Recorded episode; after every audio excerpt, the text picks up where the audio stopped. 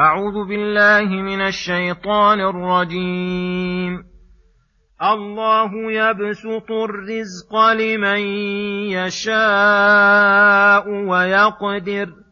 وفرحوا بالحياة الدنيا وما الحياة الدنيا في الآخرة إلا متاع.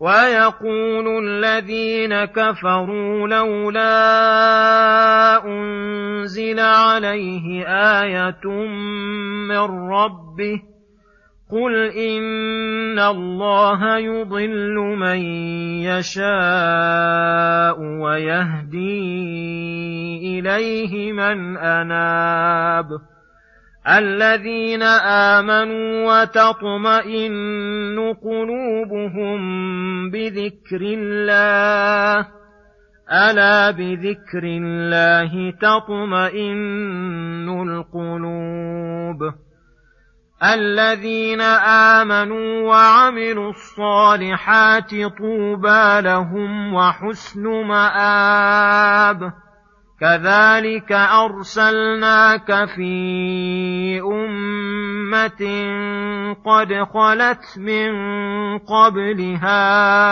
أمم لتتلو عليهم الذي أوحينا إليك لتتلو عليهم الذي أوحينا إليك وهم يكفرون بالرحمن قل هو ربي لا اله الا هو عليه توكلت واليه متاب بسم الله الرحمن الرحيم. السلام عليكم ورحمه الله وبركاته. يقول الله سبحانه الله يبسط الرزق لمن يشاء ويقدر وفرحوا بالحياة الدنيا وما الحياة الدنيا في الآخرة إلا متاع. أي هو وحده يوسع الرزق ويبسطه على من يشاء. ويقدره ويضيقه على من يشاء.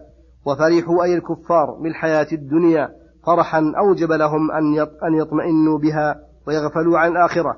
وذلك نقصان عقولهم. وما الحياة الدنيا في الآخرة إلا متاع. أي شيء حقير يتمتع به الإنسان قليلا. ويفارق أهله وأصحابه. ويعقبهم ويلا طويلا. ثم يقول سبحانه ويقول الذين كفروا لولا أنزل عليه آية من ربه قل إن الله يضل من يشاء ويهدي إليه من أناب. خبر تعالى أن الذين كفروا بآيات الله يتعنتون على رسول الله ويقترحون ويقولون لولا أنزل عليه آية من ربه وبزعمهم أنها لو جاءتهم لو جاءت لآمنوا فأجابهم الله بقوله قل إن الله يضل من يشاء ويهدي إليه من أناب. أي طلب, أي طلب رضوانه فليست الهداية والضلال بأيديهم حتى يجعلوا ذلك متوقفا على الآيات ومع ذلك فهم كاذبون فلو أننا نزلنا إليهم الملائكة وكلمهم الموتى وحشرنا عليهم كل شيء قبلا ما كانوا ليؤمنوا إلا أن يشاء الله ولكن أكثرهم يجهلون. ولا يلزم أن يأتي الرسول بالآية التي يعينونها ويقترحونها بل إذا جاءهم بآية وتبين ما جاء به من الحق كفى ذلك وحصل المقصود. وكان أنفع لهم من طلب وكان أنفع لهم من طلبهم بالآيات التي يعينونها. فإنها لو جاءت طبق ما اقترحوا فلم يؤمنوا بها لعاجلهم العذاب. ثم ذكر تعالى علامة المؤمنين فقال الذين آمنوا وتطمئن قلوبهم بذكر الله أن يزول قلقها واضطرابها وتحضرها أفراحها ولذاتها. ألا بذكر الله تطمئن القلوب؟ أي حقيق بها. وحري أن لا تطمئن لشيء سوى ذكره.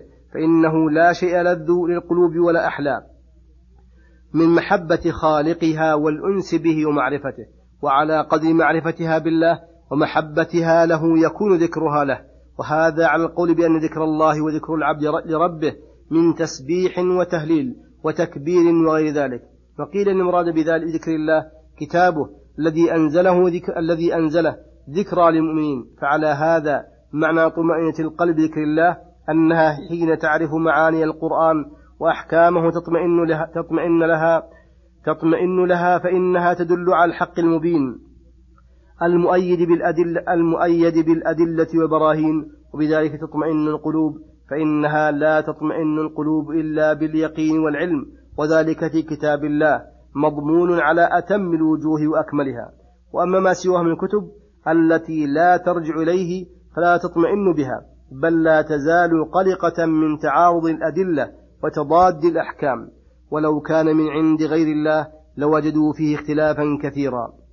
وهذا إنما يعرفه من خبر كتاب الله تعالى وتدبره وتدبر غيره من أنواع العلوم فإنه يجد بينها وبينه فرقا عظيما.